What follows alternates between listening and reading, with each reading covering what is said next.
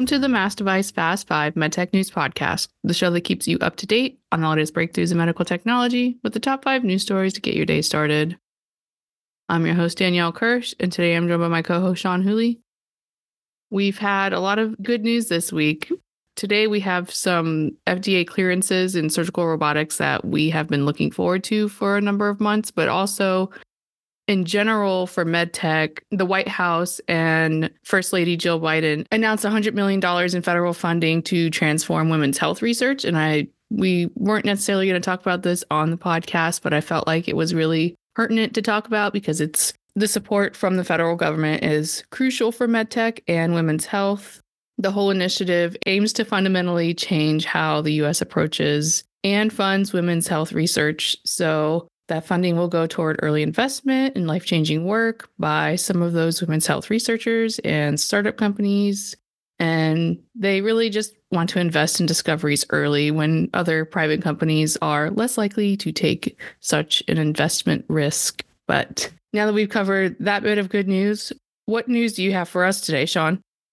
Yeah, well, in addition to that great news from the White House, which everyone should definitely go read on Mass Device, we'll discuss a new FDA cleared software that could enable a number of neurological procedures, new FDA guidance around certain glucose monitoring devices, positive quarterly earnings results for Enovis, a major regulatory nod for Zimmer Biomet and its ROSA surgical robot, and an insider trading conviction revolving around a major Medtronic acquisition from years ago. What's the first news story that we should know? New software from ClearPoint Neuro won FDA clearance this week. It the company already completed the first in human cases now that that clearance has been granted as well. What does this software do?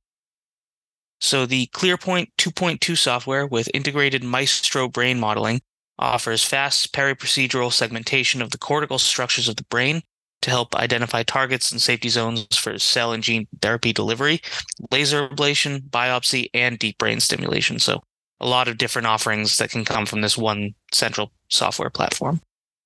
Interesting. I know deep brain stimulation is a really hot topic in medtech. What are executives saying about this?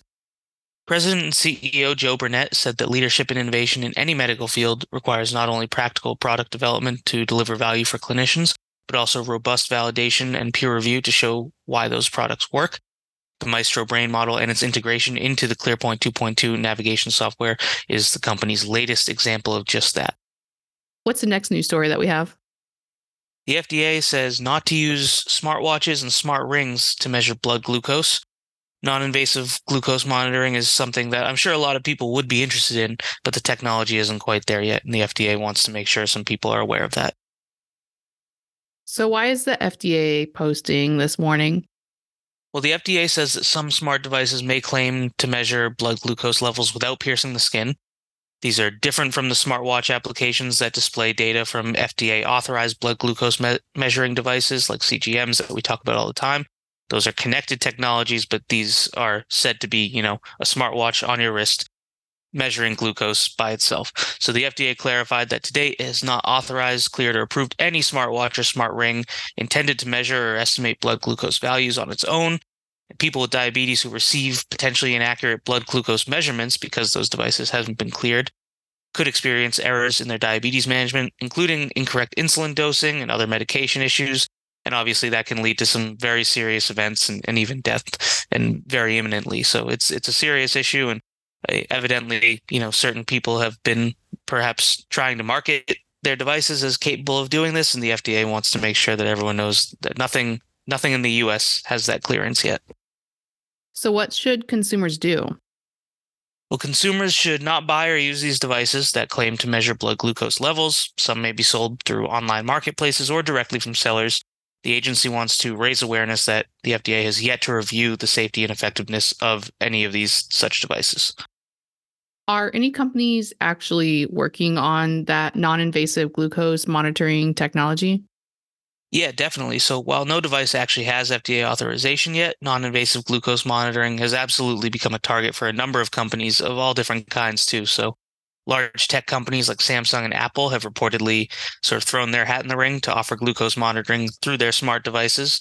Obviously, Apple Watches are probably the most popular smartwatch, and You know, if a common device like that could do it, it'd be great, but not cleared yet.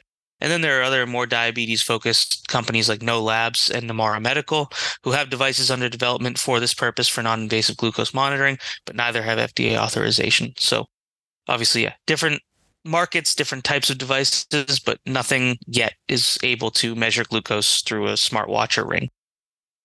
And now we're still in the throes of earning season. So we have to have this one earning story next. That's right. Enovis stock was up on its street beating fourth quarter and a big return to profitability as well. So this was a big quarter for Enovis, which clearly got a boost from a major acquisition as well. What was the company's profits and sales like for the year? Enovis posted profits of 2.96 million for an earnings per share total of 5 cents and adjusted EPS of 79 cents. Now, the company in the same quarter last year had losses nearing $40 million.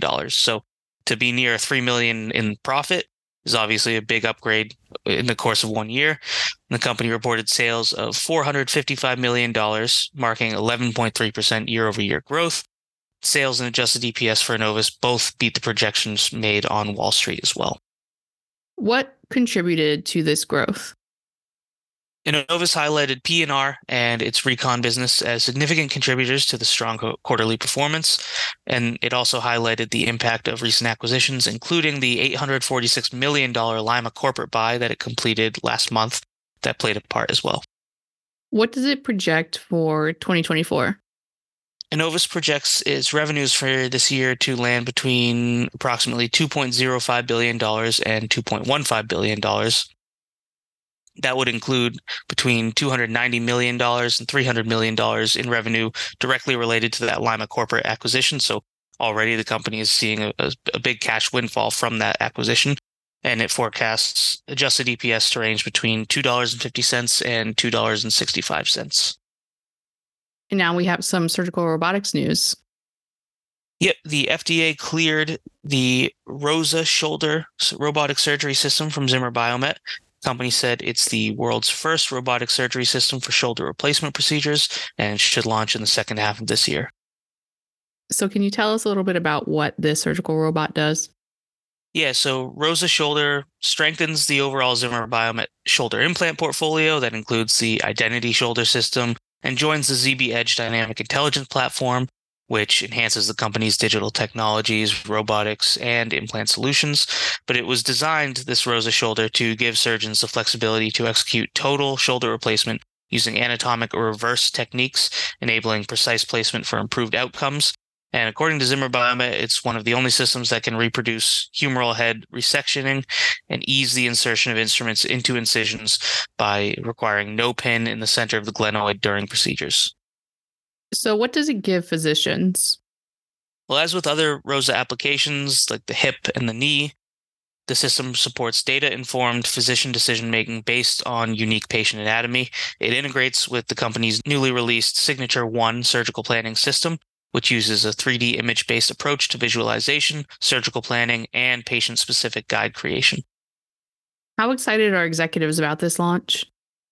President and CEO Ivan Tornos said the company is proud and excited to be the first company in the world to deliver a robotic surgical assistant for anatomic and reverse shoulder replacement surgery, and said Rosa Shoulder represents a novel advancement intended to help surgeons leverage the power of robotics and data analytics to perform highly complex shoulder procedures with accuracy and efficiency.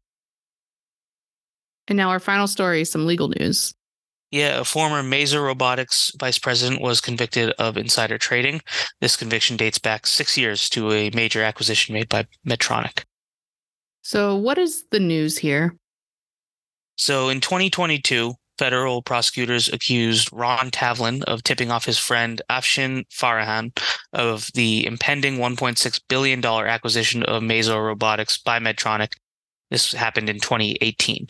And Farahan then bought Mazor stock, and is alleged to have made a profit of about $500,000 off the allegedly illegal trades. Now, Tavlin was Mazor's VP of Business Development from 2017 to 2019, and before that had been a paid consultant for Medtronic. So last week, a jury found him guilty on one count of conspiracy to commit insider trading and 10 counts of securities fraud and aiding and abetting securities fraud. And prosecutors claim that Farahan had agreed to pay Tavlin for the information, and saying more than a year later, Farahan gave Tavlin a $25,000 check. So, can you dive into a little more how the federal government found out about this insider trading? So, according to the government, when a financial industry regulatory authority or FINRA investigation ensued over Mazor's stock trades before the acquisition announcement, Tavlin allegedly falsely denied knowing the names of anyone on a list of people that made securities purchases. Now, that list included Farahan, according to the U.S. Attorney's Office in Minnesota. So Farahan pleaded guilty on August 4th, 2022, to one count of conspiracy to engage in insider trading as well. And that was the final news story that we have for today. So thank you, Sean, for bringing us all the news this week. My pleasure. As always, read more on the Mass Device website and check out the show notes at massdevice.com slash podcast. Connect with us online. I'm on LinkedIn at Danielle Kirsh, K I R S H. Where can they find you, Sean? You can find me on LinkedIn, Sean, S E A N, Whooley, W H O O L E Y. Subscribe to the Mass Device Fast Five wherever you listen to podcasts and share this episode. Join us next week for your daily MedTech News Roundup. Thank you for listening.